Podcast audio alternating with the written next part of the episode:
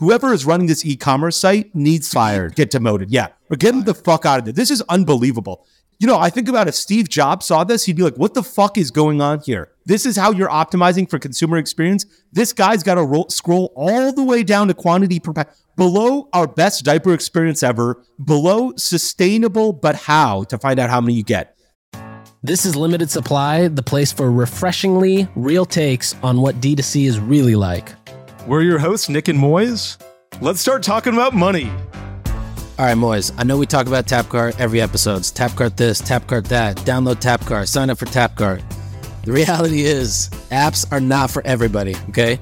In fact, it's less about the revenue and more about the repeat customer purchase rate that you get out of having an app. If you have 15% or more in your repeat customer rate, then an app makes sense for you. If less than that, not much. And in fact, right now, if you go to tapcart.com slash limited, their team will literally model the incremental revenue that you will make from an app. So you wouldn't even launch an app without knowing you have revenue coming your way. So again, go to tapcart.com slash limited and they will model it out for you. Okay, Nick. Episode two, season four. We're back already. We're recording this so early in the morning. You know, at Walmart, when they do these like all hands meetings, they make everyone get up and like dance a little bit and shout to get like the energy up. Do you want us to dance? Yeah, I feel like we might have to do that. okay, we got a killer agenda today. First is some conversation about Facebook cost caps, which I'm excited about because Facebook is the bread and butter for so many businesses that listen to uh, limited supply.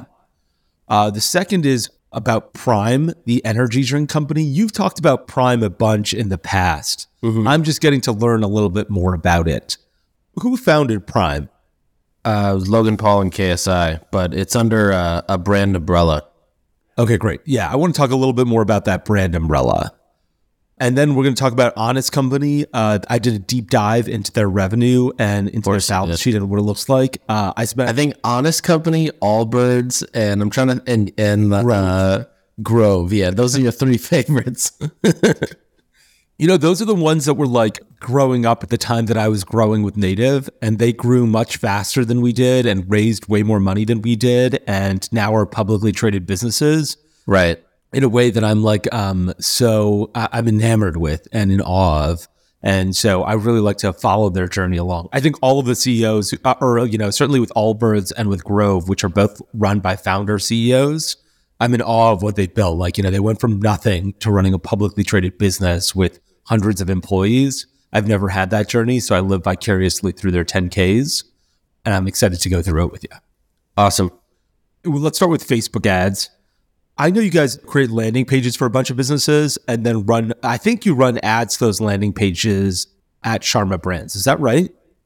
We do for our internal stuff, and we're about to start doing it for clients very shortly. You run ads for your internal stuff. Like, can you give me an example of like, like for Hooks, you're like, hey, uh, have us uh, use our landing page builder. Is that what you mean by that?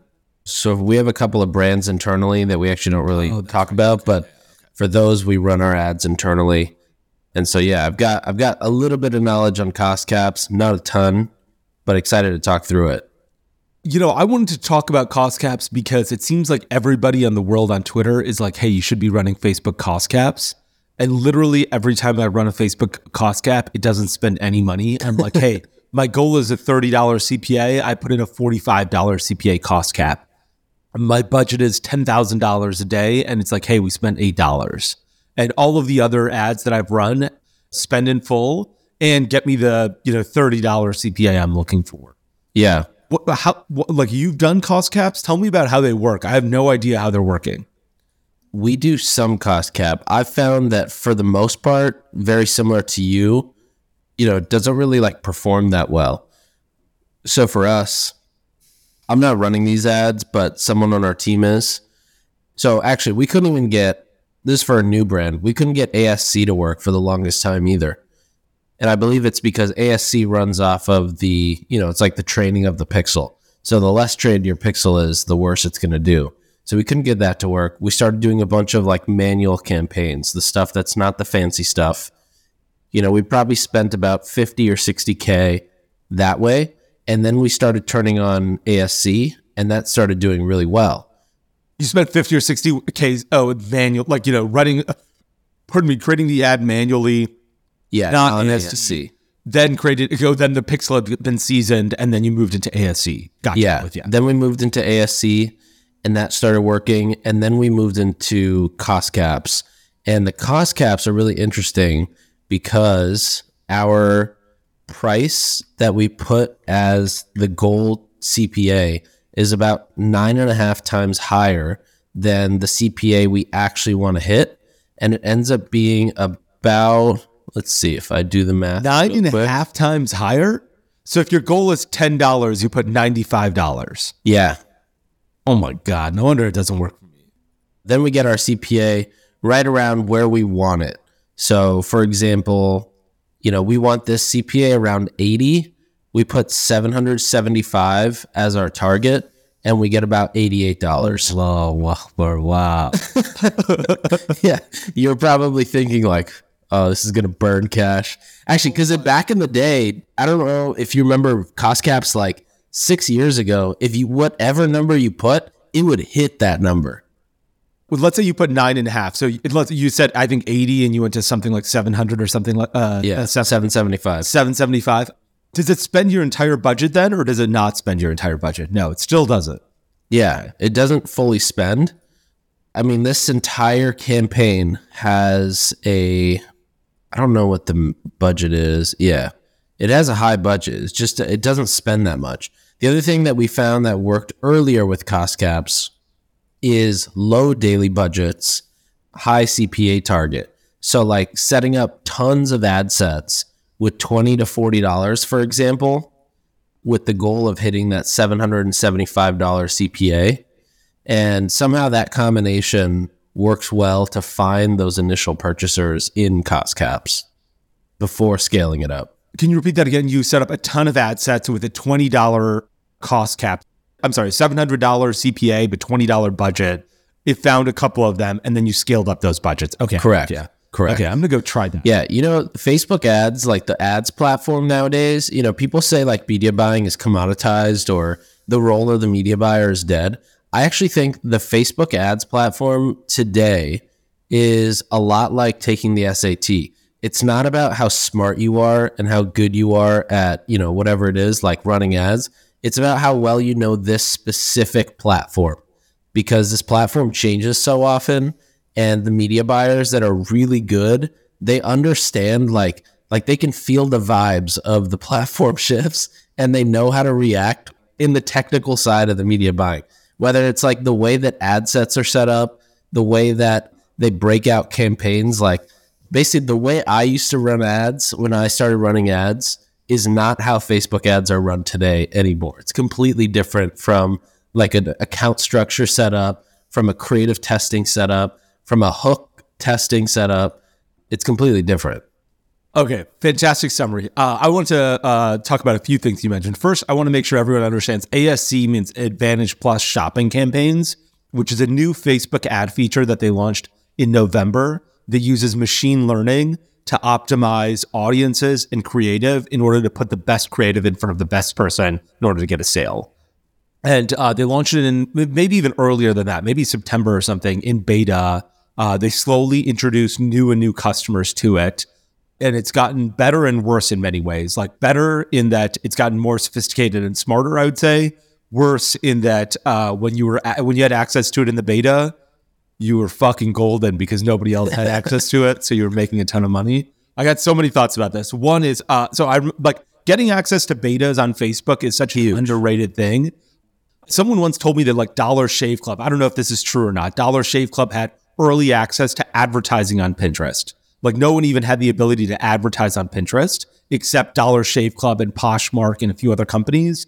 They said Poshmark uh, was spending a million dollars a day on Pinterest ads before anybody else had access to it because they had a monopoly on the ability to uh, advertise on Pinterest. Right. Similar, I remember Movement Watches was one of the first brands allowed by Facebook to advertise on Instagram. Like trying to get access to those things, and it's often just, hey, uh, you hear that they're that it's available, and you ask your rep. Doesn't always work, but sometimes it works. Uh, so I think the beta thing is really important to mention. Uh, Advantage Plus shopping campaigns. I couldn't agree more with what you said, which is you remember that dinner we were at after the Grow conference I was sitting next to some guy, I forgot what his name was, and he's like, Look, I'm hiring a Facebook, I'm hiring a media buyer. The first thing that I disqualify people with is saying, I can do this better than Facebook's algorithm can do this. And I think there's a lot of truth to that. Like you cannot do it better than Facebook can do it. But there is a little bit of, there's still a, a lot of personal touch when it comes to these things. And it's beyond creative. Yes, creative matters a ton. And yes, you know, image or video matters. And that's still the most important thing that matters. But understanding account structure, when to start an ad and when to turn it off, because your gut, like how to scale it, none of these things are Facebook ad algorithm stuff uh, one of the accounts that I look at, like, you know, um, a, a bunch of people have given me access to their Facebook ad accounts, a bunch of brands that I've invested in, or people who I just meet on Twitter. And so I audit them pretty frequently. I think I've got access to 10 different ones. And by audit, I mean I just go in and I'm like, what are you doing? I want to know because this is interesting. You know, what's interesting is a lot of them don't have one Advantage Plus shopping campaign. They will have five Advantage Plus shopping campaigns because in Advantage Plus shopping, they say you can put 150 ad sets in a single campaign. And if you do that, I found that like you don't spend more than two ads ever on an Advantage Plus shopping campaign. Even two is a lot. Like usually if you have a, if you have 10 in there, only two will spend. If you have 20, two will spend. If you have 50, two will spend. It does a great job of putting a great ad in front of the right person, but it doesn't do it always a great job of saying this is the best creative that should be in front of this person. And th- this ad account that I'm thinking about, what they did is they they put the same creative in multiple different Advantage Plus shopping campaigns. Okay, they're like, okay, campaign one will have these five creatives, campaign two will have these five creatives, and campaign three will have these five creatives, and all three of those campaigns will be the exact same creatives. And on campaign one, all of it will spend on uh, creative A. On campaign two, all of it will spend on creative B. On campaign three, all of it will spend on creative C, even though all three are the exact same campaign. For some reason, one ad is spending on one campaign and another ad is spending on another campaign, despite it being the same audience and the exact same creative. In this is for ASC. This is for ASC, yes. Three different ASC campaigns with the exact same creative, three different ads that are actually spending. Like, you know, if you if you run a campaign and you've got it at $2,000 a day, let's say $1,000 a day, one will spend $950 and the other two will spend $25. The one that's spending $950 is different for every single one of those campaigns, and I'm not sure why that's the case. I have a few thoughts. One is I think you're right on the money. Campaign structure is huge. Yeah, that's your it, thought. yeah, yeah. And the other one that I think is underrated is like truly audience testing because if you remember when, you know, back in 2014 to probably 2017, the biggest thing that worked really well was lookalikes. It was the ability to upload email lists, whether or not you got that email list in a kosher way. but Facebook was you know, sort of a immature platform in terms of what you could feed it. So you could, you know, most people would just give it your email list and say, "Hey, go build me a 2% lookalike." Then the smart people would take their email list in Excel, carve that up to make sure the email list that they upload has the exact traits of consumers they want, and then they would upload it. So then that got you know, that was basically bread and butter for a long time, up to the point where everybody was, you know, big spenders started running 20% lookalikes. Then broad got really big, like just running broad Facebook ads. And that was probably like 2017, 18, 19, maybe 20. And it was just like you just throw the creative in, you go super broad, you play with bid caps and cost caps or just lowest cost, and you just fucking send it. You let Facebook figure it out, and it worked. This is also the time when DPAs started to get really, really good and really accurate. And so a lot of brands started up, especially apparel brands, could just upload catalogs, run it broad, and Facebook had a separate machine learning engine in the DPAs that helped it really nail down and find purchasers. DPAs, wow, what a throwback to the yeah. You know. Ready, ready for an acronym? DABA stands for dynamic ad. It's basically DPAs that are go completely broad. So my theory was that with what happens with going broad is basically think Facebook sends a ton of you know little minions out to throw ads in front of people's news feeds, completely randomize people, and starts to look at what signals does it receive back, positive and negative. So it'll throw an ad to, let's say, you know, a thousand people, all different demographics, all different walks of life. It'll start to pick up on traits where, okay, this person liked the ad, that person clicked the ad, this person even went to checkout. You know, what are the common traits between these people? Oh, they all, you know, they all live in this area or they all tend to have these interests. Let's just start focusing the campaign on, you know, the interests of the people that are engaging with our stuff and continue focusing the campaign there. So it almost goes from this really, you know, in theory, it's broad. Broad is what you see when you're editing the campaign, but really behind the screen, Facebook knows exactly who it's going after. And that's why it's maximizing the creative. I feel like that is what ASC does on steroids. So when you set up your ASC campaign, you don't really have much targeting parameters you can add. You only have a couple. And I think it's literally just the country. But um, ASC does this really well where when your pixel's trained, you can basically feed it creative and it just immediately it goes from thinking broad down to okay, we're going after women who are 35 to 54 who watch Hulu and they spend time here on these, you know, 25 sites. And it goes in really hard. That's why I think people set up multiple ASC campaigns and technically they're broad, but I think in reality Facebook has them very niche down and that's why different creatives work well for these different ASC campaigns. You're exactly right. When you say broad on ASC, it's not actually broad, it's still niche because Facebook knows who your customer is. So broad is just like a misnomer. And that's a great point. I'm still surprised that you can set up three different ASC campaigns and get three different ads to actually spend a lot of money. That still surprises me because, like, I agree that it goes niche, but how come it doesn't go niche and say, okay, you want women who watch Hulu, you want women who are uh, NASCAR moms. You want women who are soccer moms across the one ASC campaign. It says this one is for soccer moms only. This one's for NASCAR. I don't know why it does that still. Yeah, you would think they would do that because then people would just, you know, load budget into it uh, much faster, probably. Exactly. Yeah. I would be like, okay, let's start one campaign, make it $25,000 a day and put 150 creatives in here and just spend a bunch of money. I've got a few other questions and comments around this. One is I don't know for ASC campaign, like ASC, you're right. There's no targeting. You just put in uh, the country. There's no gender or age targeting, which is unlike other types of Facebook ads. But the one thing they do is they do let you exclude other audiences. Like you can basically say, here's a list of my customers. Do not advertise to them. And then you can set a percentage of your budget to advertise to them. Like you can say, okay, I'm spending $1,000 a day, spend 1% of that $1,000 or spend 10% of that $1,000 to advertise to my existing customers. I've asked around and people are like, oh, I like to set that, uh, uh that, that percentage to 5%. Like don't spend more than 5% basically on my existing customers. I've actually found that having no limit there, spend as much as you want on my existing customers is the best thing you can do for your CPA. I've seen that uh, across a couple of brands that I've looked at. I'm not sure if that's true across the board, but basically setting your exclusionary audience to zero. I'm sorry, having no exclusionary audience percentage, not zero, not 5%. Let Facebook spend as much as they want to a retargeting campaign versus prospecting. Let Facebook take care of that. I think it's the same, right? Like I think the the benefit, uh, just like the benefit of going broad, in your ads is that you basically start with the widest blanket and you let Facebook narrow in.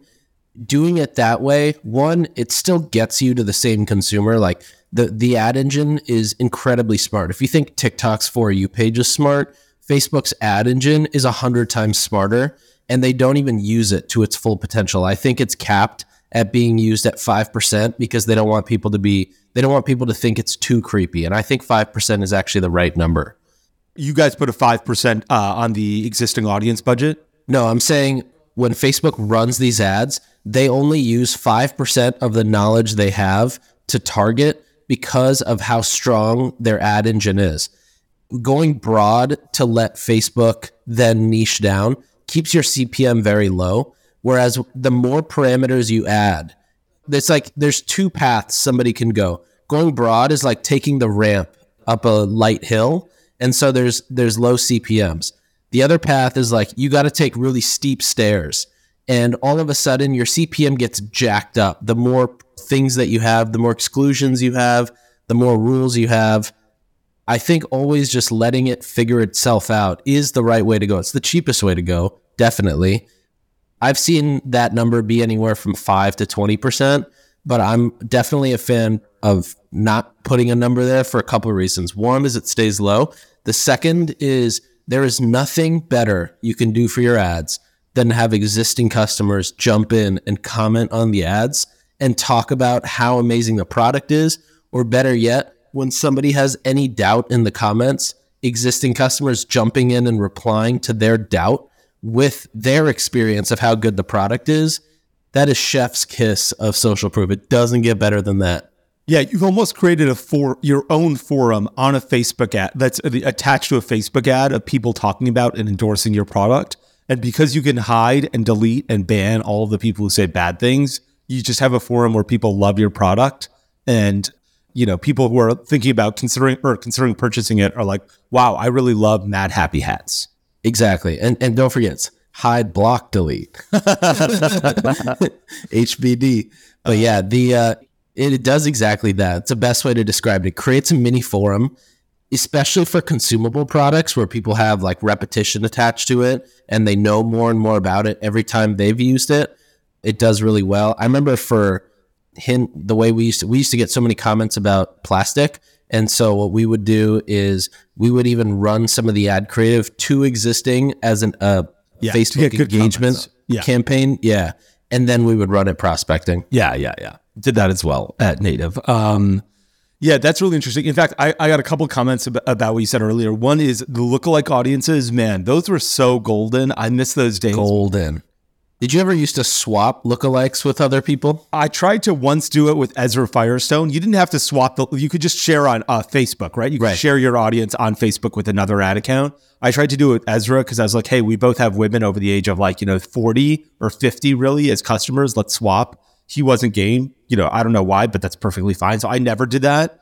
And now I'm like kind of glad I didn't because our audience was so golden. But what really worked for me was lookalike who had purchased twice. Like one time I talked to Facebook and I was like, hey, I'm trying to make a lookalike audience. And they're like, look, the golden parameters of lookalike audiences are 10,000 to 30,000 people that you upload. And we make a lookalike based on those 10 to 30,000 people. Under 10,000 people, we don't have enough information. Over 50,000 people, it looks like everybody else. Like at one point, we had, like, you know, Native had a million customers, and I tried to create a lookalike off of it. And they're like, this lookalike looks like everybody on Facebook. You have a million people on this list. Like, you know, this isn't helpful. So they're like the golden rule is 10 to 30,000. So what I would do is I'd say, okay, I want to create a lookalike audience based on people who've purchased twice or more than twice because these people love the product. And so then I uploaded that as my base audience or whatever it was called. And then I created a lookalike on it. And it was amazing. There was one time, I still remember this story where I was spending $800 a day on this ad. And I was like, what happens if I increase this 10x? And I went from 800 to $8,000 a day in one, you know, overnight. Like I literally just added a zero and I was like, fuck it. Let's see what happens. Facebook did not skip a beat. Look, no increase in CPA. Like I think it was a 10% increase in CPA. And the next day I was like, I am a god today. You know, I'm like, look at my revenue, baby. Mm-hmm. You're just like, I'm going to be a billionaire. Honestly, you feel completely invincible. I felt like Superman. I was like, someone bring a bus and I can stop it with my hand like this. Yeah, there really was no high like a good Facebook CPA. Yeah, that's so true. One other thing I wanted to mention was, you know, you mentioned that Facebook only uses 5% of the knowledge that they have helping you target. There was this great New York Times article I read a long time ago where Target, the store, was doing something similar, where they would start advertising to you, Nick, and be like, hey, buy, like, let's say uh, you're, you're an expecting mother. They'd like, buy diapers. And people would come in and be like, how do you know I'm pregnant? This is so fucked up. And one father actually uh, got you know came into Target and started yelling at the employees because they're like, "Look, you keep advertising baby products to my daughter. She's 17. This is so inappropriate. Fuck you guys." And then he came in like uh, two weeks later and he apologized. Turned out that his daughter was pregnant. Target knew before his father, before the father knew, because Target had like so much information and they were do- like they were so good at this. So what they started doing is they're like, okay, we need to advertise baby products next to a big screen TV so it doesn't look like we know that you're pregnant. We're taking this to the next level. We know you're pregnant, but if we advertise only baby products, you get upset. So we're going to put a big screen TV next to a bunch of diapers so you don't know that we know that you're pregnant, but you still see the diapers and that's what you want. So you come into our store to purchase. That's amazing. I wonder how they got that data. Either like web retargeting data, or there's actually th- this whole world of like data brokers and just data you can buy, which I feel like is about to get bigger and bigger with the growth of like chat GPT and, you know, f- proprietary data is going to be the new currency there. So I'm very curious to see what happens there. But yeah, that is funny. Yeah, it was crazy. Uh, so you use cost caps. One thing you mentioned was cost caps and bid caps. Which one do you guys experiment with more? Uh, we use both. So like we use we use the manual stuff, just lowest cost. Then we use bid caps and we use cost caps and we use Advantage Plus. And all three are running and all three are doing like pretty good, I would say. I still think regardless of the campaign setup, like it's it really does still come down to the creative and testing a bunch of hooks. Generally, if you can get creative with a certain hook to work in one, you can sort of make it work in the others the budget's not going to be the same. Like you're not going to be able to spend the same amount of budgets across the four types of campaigns. One or two are going to spend majority, and the other two will sort of just be there and and um, try to spend as much as they can. But but yeah, we run all four at the same time. And you said cost cap was 9.5x your goal CPA, right? Yeah. And how does bid cap work? Can you talk a little bit about bid cap, and then we'll move on to uh, the other subjects? I'd love to understand this. To be honest, this is for my own edu- education for us here, again, the bid the bid control is also about nine and a half times. It looks like right now we're testing it with a really small budget though, and we're using the Advantage Plus placements. Got it. Okay. So you're using Advantage Plus placements with a bid cap. Correct. Okay, got it. And then only two creatives in the actual ad set. This is something I want to get into in our limited supply Slack channel, which is what are people doing here that's working? Like, are they doing more bid caps, cost caps? We're just letting Facebook do it all. And then uh, if they're doing all three of them, where are they spending more money? Because I still don't understand this well enough. Like I'm still in the 2015 mindset of you let Facebook do this. Bid caps and cost caps are the same thing as you trying to be like, let me do lookalike audiences now. Some of these ad sets have spent 99% of the budget on one creative and like a couple dollars on the other. And I think it's because there's like this unspoken rule of uploading creative into Facebook where once it recognizes a piece of creative, Facebook won't separate how good that creative is from testing it against new and fresh creative. So for example, if I upload, you know, video 1 into an ASC campaign or a manual campaign and it's doing really well, and then I upload the same creative one, I just choose the exact same video ID into another campaign, it's going to give the creative one the majority of spend because it knows it performs well elsewhere in campaigns. Got it. Okay. That's interesting. I gotta go research Facebook ads. The thing is, is like I've always felt like there's no real, there's no like Bible of how this works. There's no manual of this thing. It's like all just sort of like feeling things out. A lot of it is gut feeling or intuition based on how the ad platform reacts to what you do none of this is documented. And I think that's sort of uh, one of the things that Facebook just does. They never document any of these changes. The funny part is like they'll tell their product marketing team, like, hey guys, we want to push these types of videos. So, you know, go tell your client. And then the reps are telling you to push this, but it's like completely different than what actually works. I've always found that whatever they're pushing, they're pushing six months or like three to six months before it starts working. Like they'll yeah. be like, push story ads and I was like, I tried that, they don't work. And then like three months later, they're on fire. And I was like, okay, now they're working. Yeah. Uh, di- same thing with dynamic product ads. I was like, you know, I tried it, it didn't work. And then uh, three months later, I'm like, okay, we're starting it again. We're trying it a second time. And I'm like, okay, now they're working. Yeah. Also, just try whatever your Facebook rep says, just try the opposite too.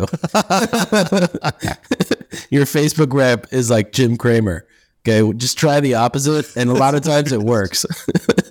I saw this Reddit meme yesterday where Jim Cramer, like in 1912, is like, "This ship is unsinkable," pointing to the Titanic. like, yeah, he's been wrong for uh, a uh, hundred years. All right, Moiz. You know Kevin who started Glamnetic? Yeah. So I texted him today because I'm like, we talk about Tapcart all the time. So I texted him. I was like, yo, do you guys use Tapcart for Glamnetic? Does it work well? And he said they've had Tapcart for the last few years. It works great for the most loyal customer base. It helps with a ton of product drops, and they leverage the push notifications a bunch. Overall, the LTV from someone who downloaded Tapcart is much higher than non-app customers. So then I said, you know, what is it like for app setup, upkeep, maintenance? Is it easy to do? And he said, overall, super easy. Didn't take long to set up. For strategy, we layer it into our overall marketing strategy to make sure we're maximizing value. And the upkeep maintenance doesn't really take much time either. That's awesome. Yeah, I think everyone who's thinking about Tapcart is always like, what do I have to do to get my own mobile app? Like, do I need to design it? Do I need to get some guy to wireframe this app and then pass it along to Tapcart along with colors and fonts and all that kind of stuff? Right. And it's way easier than that. You pass, like, you know, Tapcart is able to lock into your Shopify store and download most of the design that they need. So the lift is way lighter than it would be. Totally. And right now, if you go to tapcart.com slash limited, you can sign up and they will model out your incremental revenue lift you will get from the app. So go visit tapcart.com slash limited. Okay, let's move on to um, let's move on to Honest Co actually, because I'm not sure how much time I didn't. Have we already talked about Prime being owned by an aggregator? I didn't. If we have, I don't think we have about it being owned by an aggregator or like you know, not owned, but like or about like reason- a holding company. Yeah, the reason I looked this up is because there was this Wall Street Journal article about this uh, guy in the UK. His name is Mohammed Azhar Nazir. Okay, he's an Indian brother. Look, you know, Prime is a sports energy drink that's like a competitor to Gatorade, uh, doing uh, certainly more than hundred million dollars in sales a year now. It's pretty easy to get in the United States, as far as I understand it. I've never had it, uh, but it's really hard to get in the UK. So this guy, Mohammed Nazir, owns this shop in the UK. Like in the Wall Street Journal article, it basically said that he spent four years in prison, figured out how to correct himself, and started this store, and then started importing Prime. His son wanted to get Prime drinks, so he waited in line forever to help him get a Prime Prime drink. Then he realized that there was so much demand for this product in the UK and no supply, so he started importing itself from the United States.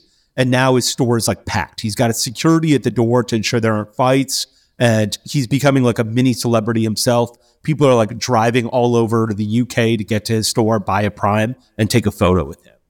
And anyway, some guy on Twitter sent me this stuff, and it was like, "Hey, look, this brand is actually owned by two friends, Trey Steiger and Max Clemons. I mean, this is a hundred million north of a hundred million dollar brand. They own a manufacturing facility that actually produces Prime beverages, as far as I understand it. It's based in Louisville, Kentucky." These kids were both they're both in their 20s they met in high school and they started these brands and then they started recruiting influencers to promote these brands. So almost the not the opposite but a little bit different than what we talked about in our last episode about like having an authentic brand. These guys recruited and maybe they're authentic people to the brand but right. they recruited influencers or celebrities to get associated with this brand. So they recruited ksi and logan to support Prime once they started making it. And they've done this in the past as well with another brand called, uh, I don't know how to pronounce this, Alani Nu. Have you heard of this brand? I've not. I linked to it in the podcast doc if you're in there. I've actually seen it at GNC. I've had this protein shake. Oh, like, I have seen this. I've actually had this before. Yeah, it's pretty unique packaging. It's really yeah. fun flavors in like uh, the protein shakes. Like I think they have cotton candy or like, you know, some stuff like that, like fruity cereal, munchies, stuff like that. I don't even know the celebrities behind this. What I thought was really like this protein shake, usually a protein shake is like 10 calories per gram of protein. So 20 grams of protein, 200 calories. This one is like 20 grams of protein and 140 calories. So I was a big fan of it. But they've done this in the past and they're basically like, look, we're, rec- we're creating beverage brands and finding celebrities to be uh, the face of those beverage brands. This has to be one of the worst Shopify sites I've ever seen. And according to SimilarWeb, they're pushing about 600,000 monthly visitors. They're huge at GNC. I think they're at Walmart. They're like, we don't give a fuck about direct to consumer sales. Direct to consumer sales is not where we're going to make money. We're going to make money by going into brick and mortar stores. This is actually a perfect candidate for using buy with Prime on Amazon. Yes. Yes. You know, like beverage, high retail velocity, high retail sell through. D2C is not really a priority, as you can tell by their site. They and they probably don't want to push it because I bet the costs don't make sense with shipping and the margin between you know customer acquisition or even investing into the site. They should just run this straight to Amazon and they should funnel all their reviews right into Amazon as well. That's a great point. I couldn't agree more. You're absolutely right about those things. I'm on Prime's website. It's literally every single product just says sold out, sold out, sold out. You can't even buy anything here. You just click shop energy and it says everything is sold out. They're like, wow. get the fuck off of our website. You're costing us server space. Are they at least collecting any info? No. These uh, these guys are like, look, we don't carry. Uh, like, please don't contact us. Yeah. Wow. One and a half million visitors on the site on Prime. Yeah. Actually, I remember coming to this site and thinking this site sucks. Really, I think it's beautiful now. I'm not sure if you what? this is the Prime one. Yeah, drinkprime.com. Like yeah. this Dodgers Prime. I mean, there's no call to action at the top. Which yeah, they're just missing so many easy wins. Well, they're like they're they're not selling anything, so they're like this is a landing page. Like, yeah. I mean, should they collect an email address? Absolutely. Should they be collecting phone numbers? Absolutely. They should have like, you know, all of us sold out, contact us when we get more. This is when we're expecting to get more, all that kind of stuff. You're right in that it's not optimized in any way, but like if you look at the product page, it does look pretty good. Like this is better than I would expect Gatorade to look like. Okay, so if you were to compare this site, the drinkprime.com to type in feastables.com, it is just night and day and it's such a brand building opportunity just to like invest a little bit into a site. You're right. Yes you're right. I take it back. These guys are like they just couldn't care less. But anyway the reason i thought about this or i was so interested in this is because i like you know i don't know anything about beverages. They're hard to sell. They're you know heavy to ship. I know that they're hard. I'm surprised that there is not a personal care brand. Do uh, not. I'm surprised there isn't a personal care manufacturer like Mary Berry doing this more often like sort of saying, look, we are going to go find, and maybe there is, and I'm just not aware of it. We're going to go find celebrities and we're going to create skincare brands around that celebrity, and we're the manufacturer. Like usually the people who do it are the celebrity and as somebody like you or me and the marketer. Right. I'm surprised there isn't a manufacturer with a marketer being like, look, we're making the product and we're going to recruit the celebrity and we're going to start small and get somebody who's like, you know, doing 250, who has 250,000 Instagram followers and then slowly move our uh, move up until we get the Logan Pauls of the world. I got an idea. Me, you, Mary Berry, and a celebrity. It's not a crazy idea. It'll crush. And yeah, it's not a crazy idea. You know what the funny part is too? We could just launch with a two hundred dollar serum. People would be like, "Holy shit! I got to try this two hundred dollar serum." Yeah, I think one of the ways to d- differentiate yourself is pricing. Certainly, like you know, our deodorant was intentionally priced super high because people are like, "Why is this deodorant 2x more than everyone else's. Let me take a look right. at it. I don't know what the right celebrity is, but I think this, I think that there is something there. And I think that might have been done actually. Like there's a uh, company, like, do you know Kristin Ess? Kristin Ess, no. It's a uh, shampoo and conditioner brand found at Ulta and I think at like, um, at Target. It did really well at Target. Oh yeah, like, I see this here. Um, and I think this brand was like incubated by basically some marketing people yeah. Uh, There's another I, one yeah. called Lola L O L A V I E dot com, which is Jennifer Aniston's hair care. It's two founders who had worked with Jennifer in different capacities across different brands over the last maybe decade or so, and then decided they were going to launch this hair care together. And this has also just been a rocket ship. Uh, that's awesome. I, am sorry. Uh, there's this. I'm uh, going back to Kristin Ess for one second. Uh, it was incubated by this brand incubator called Maesa, M A E S A, and there's a lawsuit against uh, between Kristin Ess, I think, and M- Maesa, the incubator, and it says in two years, Kristin Ess Hair Care was approaching 100 million in revenue, which is crazy because like hair care brands are really hard to support, and it says on the heels of Kristin Ess's success, Maesa followed launching influencer backed hair care brands, including Anomaly by Priyanka Chopra, Heritage by Mindy McKnight. I don't even know those people. Uh, I don't know who Mindy McKnight is. And now there's a lawsuit between them. And it says the filing claims that Maesa has deprived Ess of creative control and ownership of her brand. Anomaly's site has 20,000 visitors, according to SimilarWeb, which is a shame given that Priyanka Chopra is probably the most famous person in India? Uh, it has 20 million uh, visitors. Isn't that a no, ton? 20 20,000. oh, God. Okay, gotcha. Okay, yeah. See, she should have done this with us. Yeah, That's who we I mean, this is the worst website I've ever seen. I just got to pop. Oh my god, it's powered by OneTrust. It doesn't even work. This is the worst website I've ever seen. Like this is worse than uh, Prime. For sure. This is hilarious. Uh, okay, God. So one of the brands I worked on through MentorPass is called Karam MD. Have you heard of this one? Uh, let me take a look at it. I think I K go to K A R or K A R A M M D skin.com. KaramMDskin.com. Okay, so this site, you know, it's not from a design standpoint, it's not anything like crazy.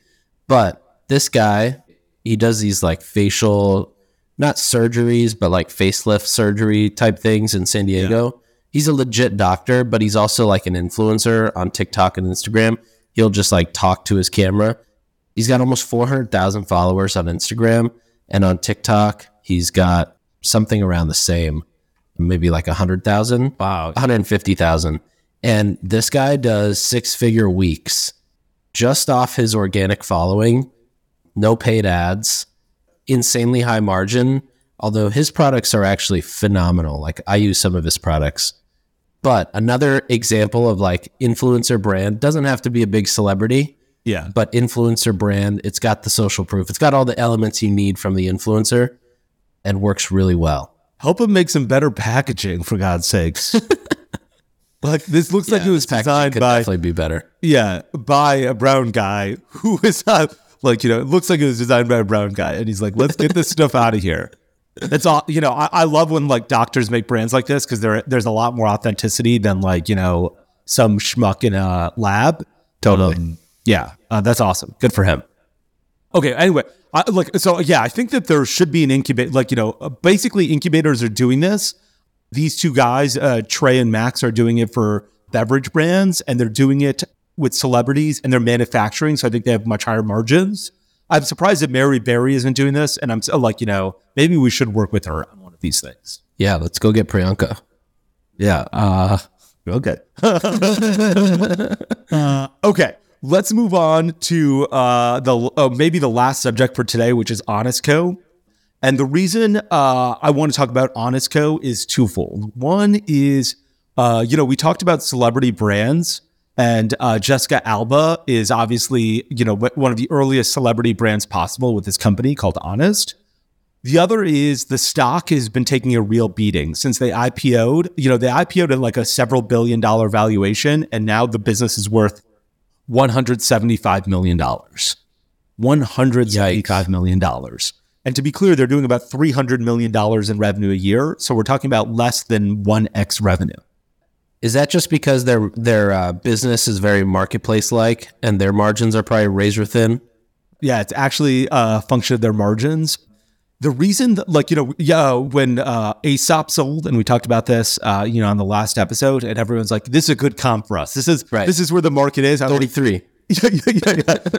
Honest Co has 300 million in sales and 175 million dollar valuation. Their valuation is 0.5 revenue. Right. Uh, that that is also a comp, just to be clear. Uh, I'm not sure if it's a good comp, but it's out there. Anyway, Honest Co started a decade ago. So last year they did 313 million dollars in revenue. Okay. Uh, let's say $300 million in revenue. It's down a little bit between 2022 and 2021 because they weren't in Costco uh, last year. On the $300 million in revenue, they lost about $22 million. Okay, so they lost $22 million on $300 million in sales. And let me tell you a little bit about their business. Honest sells diapers. That's the majority of their business. Two thirds of their business is diapers. About a third is skin and personal care. And they have a little bit called household wellness, which I'm not sure why they sell. Uh, anyway, that's, that's their divisions. Diapers, 65% of their business. Skin and personal care, 30% of their business. Household wellness, the rest of their business. 45% of their sales are online. So about half their sales are online, half their sales are in retail. Of the sales that are online, so 45% is online, 25% is honest.com, 20% is Amazon. They basically sell the same amount on Honest. And like, you know, let's use round numbers here. They sell the same amount on honest.com as they do on Amazon. Uh, together, they're about half the business. Uh, one third of the business is Target, and then the rest of it is, you know, a third of the business is everybody else. So Target's the largest customer. 31% of sales are Target. 25% of sales are honest.com. 20% of sales are Amazon. You know, that's 70% of the business or so. That's the whole business right there. And so I was like, why is this business only worth $175 million? You have a $300 million business, $200 million in diaper sales a year, and you're only worth $175 million. Yeah. And here is the problem the answer is gross margins. Are you familiar with the term gross margins? No, explain it for me. Okay, your top line is how much your sales you have. Well, let's say it's $300 million in sales here, minus the cost of those goods. So you got to pay, like, like, you know, they sell diapers and those diapers have to go in packaging and those diapers have to get on a truck and be delivered to Honest Warehouse and from Honest Warehouse to Target or to Amazon or to the end consumer in direct to consumer. So it's all, all of your expenses, all of your product expenses. It does not include marketing expense. It does not include people expense. It does not include office space expense. It just includes like all of your fully baked in cost of goods sold, your product, your freight, all of that. Basically, up until the 3PL where they pick and pack it. Correct. Yeah. Uh, below that, which is people, which is marketing, is not included inside gross margins. These motherfuckers' gross margins are so low, they should be in jail. Okay. I, I honestly, that's the only thing I can think of. So they make $300 million. Their gross margin is 30%, which means it costs them 70% to make the stuff, put it in packaging, Oh and get it to your door. Wow. For context, True Classic Tees was more than 55%. Ben on True Classic Tees last season told us that his gross margins are around 55% or just more than 55%. These guys is 29%. It's 25% less than True Classic Tees. That is insane. And so there's no way you're ever going to be able to make money if for every dollar you sell, you've sp- spent 70 cents in costs. Uh, yeah, that is criminal. Also, I wonder why like they they have this same pairing ability of the high top of funnel and they should be matching that with mass distribution. Like why aren't they just in Costco at this point? If their margins are so low, why don't they focus their margins on selling into big box and just going balls to the wall there? Great point. Uh, I'm not sure. I don't, also don't understand why their margins are this low. Because so what I did is I looked at Procter and Gamble. Procter and Gamble also sells diapers under the name Pampers. In fact, it's Procter and Gamble's largest business is Pampers. It's seven billion dollars a year. And I was like, okay, maybe uh, on it, like you know, everyone tells me, hey, Honest Co sucks, or Honest Co is a bad business because the margins on diapers are really bad. And you know, looking at their numbers, that looks to make sense. Twenty nine percent gross margins on you know an entire business. And so think about it. Part of this business is a third of this business is skin and personal care. And on skin and personal care, gross margins should be north of fifty percent. Yeah, it should be closer to like 80. Yeah, and native gross margins were way higher than 50%, especially if your business is primarily in brick and mortar stores, because then you're not paying for like shipping costs to a consumer. We're talking about just a freight truck to Target. So the, a third of their business is skin and personal care, where gross margins should be north of 50%. Their gross margins uh, a blended or 29%, which is really bad. So I looked at P&G and I was like, okay, is it diapers? Are diapers a terrible category because they're so hard to make and so cheap? And so uh, P&G sells seven billion dollars of diapers a year. Biggest category under Pampers. Biggest brand uh, is Pampers. They didn't break out gross margins, but they did break out EBITDA margins, which is net profit, which is after your marketing expense, after your personnel expense for their baby line. Okay, they said they had 21% in EBITDA margins. 21% EBITDA margins, and we're talking about Honest Co having 29% gross margin. Yeah, that something's wrong. So these guys are spending too much on products sold, and I don't know why it's so expensive for them, but that is fucking killing them. That doesn't make any sense. Also, I wonder why they don't ramp up the other side, which should have higher margin. So then I said, okay, let's look at the cost of diapers per unit. Okay. How much are they selling a diaper for versus Pampers and versus Huggies, which are, you know, the two other big guys in this space? So I looked on Amazon and a Pampers size 2 diaper in 186 bundle count, Pampers size 2 sells for 18 cents a diaper. Huggies in a similar count, 180 count, size 2 sells for 29 cents a diaper. So Pampers is 18 cents, Huggies is 29 cents, Honest Co is 34 cents a diaper. So double the cost of a Pampers. And is that off their whole thing of oh we're better or we're safer for your kid? Is that the whole thing? That no more non toxic ingredients? Yes, yes. That's that, that they command a price premium because they're saying, hey, look, we're uh, better for you. Of like this is a better for you product. You've got to pay more for a better for you product. We don't use chlorine to bleach our diapers white. We're like you know using higher quality pulp. There's another brand called Coterie. Have you heard of this one? Yes, I used to see their Facebook ads all the time. Yeah, they charge 45 cents a diaper. Wow. Okay. They're like the Rolls Royce of type baby diapers, I think. I think they're doing really well. I'm not. I think like I think uh, they are. post COVID, things were got a lot tougher for them because I used to see their ads 40 times a day. And I'm like, I'm not even in the diaper business, uh, but this is, there are a lot of ads here. Pampers is only 18 cents a diaper. I was thinking about buying some for myself that's so cheap so I don't have to get up and just bathroom. I can I use one cannot right now. Yeah, that's right. Yeah, yeah. So Pampers is half the price, and their margins are way, way better. And I don't understand how Honest Co's margins are this bad. There's a couple other things that I wanted to mention. So first, uh, they've got 200 employees. And then I was like, okay, what are some fun th- like I wanted to get some I, I don't just want to shit on brands. So I was like, what are some fun things that you can learn about Honest? I've got three stories. First, Jessica Alba changed her name to Jessica Warren because I think she's married to some guy whose last name is Warren. This is not a good idea. Like when I was a lawyer, I remember this one time where uh, when you're a junior lawyer, you often have to prepare signature pages. So Nick, imagine if you've got to sign 100 pages. Like, you know, when you purchase long weekend, I bet you have to sign like 10 different documents Yep. when you're doing a big credit deal, uh, you know, you, somebody has to sign probably 100 pages, okay, 100 different documents, which is insane. So the junior most lawyer, which was me, would have to create a book of signature pages. So rather than you having to go through 100 documents and find the page to sign, I created one book where you could just sign, flip the page, sign, flip the page, sign, flip the page. Right. And I did this on a Friday. And on Monday, I like, you know, I sent it to the woman who was supposed to sign it. And on Monday, she's like, hey, look, I got married over the weekend. All these signature pages are wrong because you have to update me. You, you use my maiden name and not my married name. And I was like, bitch, I will make you a fucking widow today. Okay. If you make me redo this, you sign that shit right now. I oh, remember that man. woman. I was so upset. I was like, you didn't want to tell me this on Friday when I was spending. First, this is going to cost you thousands of dollars because I'm an attorney billing it. You know, I don't know what I'm doing. It's going to take me so long to do this. And I got to change your fucking last name because we're going to get married this weekend. You didn't want to tell me that? Um anyway uh you know i did the work obviously quietly with the pleasant congratulations here's the updated one. exactly. that's what i had to do but anyway jessica War- uh, jessica alba changed her name to jessica warren uh i thought that was interesting and i think that's not good for the brand i'm surprised that she did that because she's been jessica alba and married for Right. so long number two is how much do you think they paid for the honest.com domain name Oh man, I remember hearing Soylent was a hundred grand.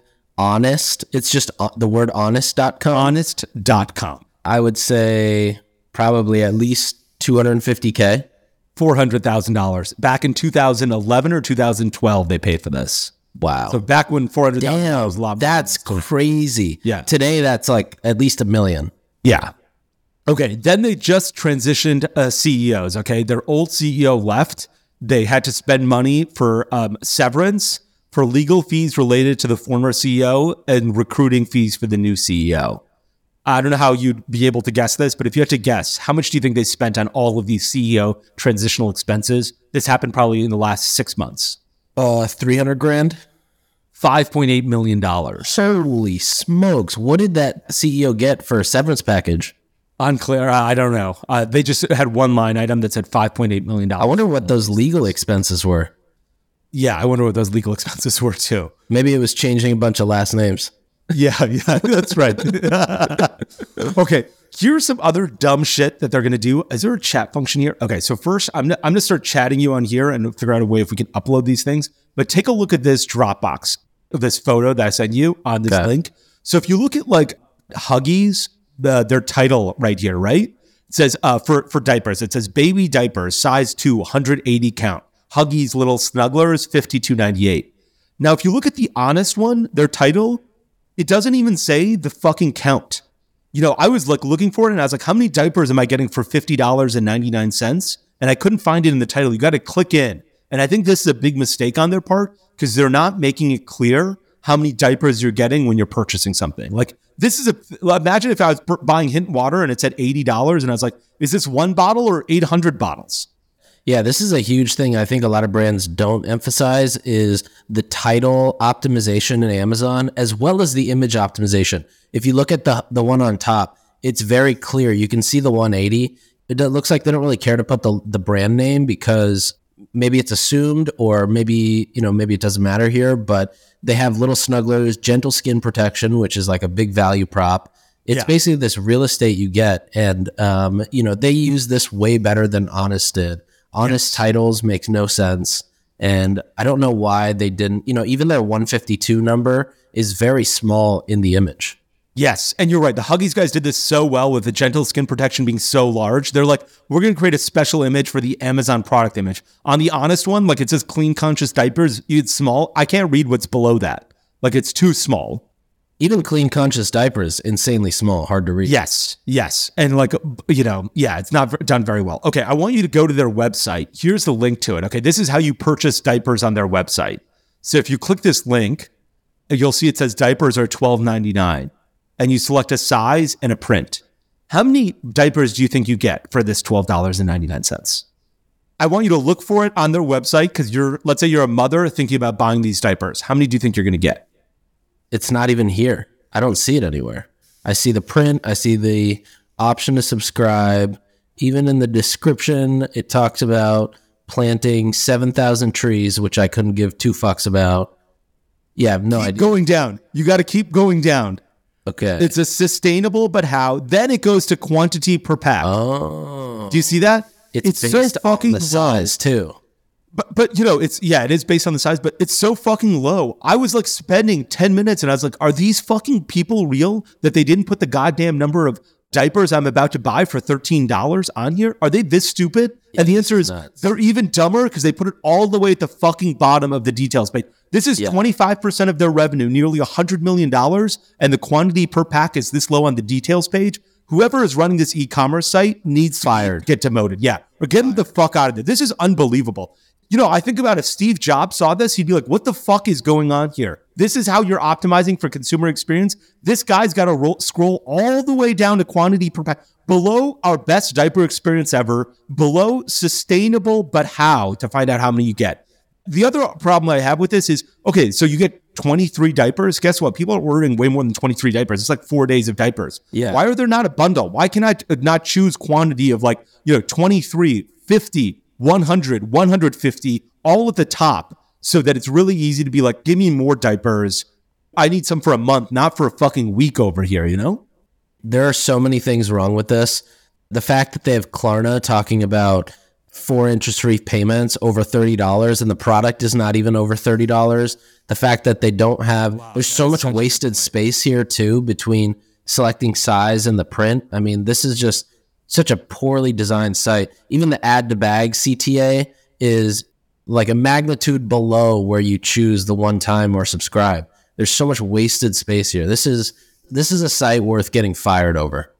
I didn't even think about the Klarna thing. Great point. And you're right. Like add to cart button should all like shouldn't be black on white with everything else being black on white. It should be orange or red or green. You know, make it a color so it stands out. Hundred percent. I couldn't believe it when I was going through the site where I was like, how, like, I, I listed this stuff where I was like, fun stuff, paid 400K for domain, dumb shit they've done, don't list quantity and product title like real losers, and uh, diapers, you have no fucking idea how many you're getting. It's insane. You know, the other thing that they miss that I think everybody can learn from modern day apparel brands is they completely miss the mom reviews on their product page. Like, there should be, if nothing else, it should just be stacked with videos of moms talking about why they love these diapers more than any other diapers. Any of their product marketing that they think is going to work will never work as well as moms talking about, you know, basically showing the social proof and talking about why they used honest diapers. And you know what you should do is use the celebrity of Jessica Alba here, or Jessica Warren rather, for this. There should be a video where she's like, "Hey, thank you so much for talking for thinking about honest. I'm a mom. I created Honest because I care about my kids in the same way that you care about your kids. Here's videos from a hundred other mothers talking about how much they love Honest as well. I don't know why they're not doing this. That is a great point. Like, why do they not have video reviews and mom reviews all over the place here? I would also imagine if I were to play devil's advocate, I bet the Salesforce Commerce Cloud CMS is insanely hard to mess with and insanely hard to move around or maneuver. And this is like a phenomenal example of why you should just pros, you know, you should be Shopify Plus. Yeah, yeah, absolutely. Magento is the exact same way. It's nearly impossible to optimize. I mean, even here, right? You add one $12.99 count of diapers to your cart. You don't even get the suggestion in the cart to add another one or upgrade to a bundle. And then you go through this checkout process where it takes you four clicks to get your credit card info in. This whole site is so backwards and so fucked up. It's terrible. I couldn't agree more with what you just said. It's such a bad site. And you're right. This is a great opportunity for like a Shopify checkout. I check out. I know these guys have already like transitioned e-commerce sites like three or four times. Whoever's doing that, fired. Yeah. Yeah, I think that yeah. um the other thing that if, if I were them, so uh, one is I'd fix this e-commerce site, I'd fix the Amazon site, so they're bet like you know these are easy things to fix. Um, there's a couple other mistakes, like they had ten million dollars in hand sanitizer that I basically think they had to give away or throw in the garbage after like you know the COVID stuff because nobody was buying Right. it any longer. They had uh, twelve percent of their revenue was warehouse costs in 2022, which I've got no fucking idea That's how high. percent of revenue could be warehouse costs. That's absolutely high. The other thing I would do, and this is probably more controversial, is I would kill Honest Beauty right away. Like I would keep Honest Skincare. I'd be like, look, we make diapers, baby care products, skincare products for babies, and even like, you know, sunscreen and laundry detergent. I would do all of those things. But nobody's like, you know what? Uh, I want to buy Honest serums and masks and mists and eye creams. Like it's just too many SKUs. They've gotten into too many SKUs and they need to reduce their SKU count. And like, you know, uh, skin and personal care only makes up 29% of their business. That beauty part is within skin and personal care. It's just too many SKUs. I'd be like, we need to rationalize the SKU count. We need to be uh, we need to be a basics company. We need to be diapers, personal care products like, uh, you know, uh, for babies, like moisturizers and baby wipes and all those types of things. And we can do laundry detergent and sunscreen. We do not need a daily green juice antioxidant super serum. Like that's just not going to sell with Honest.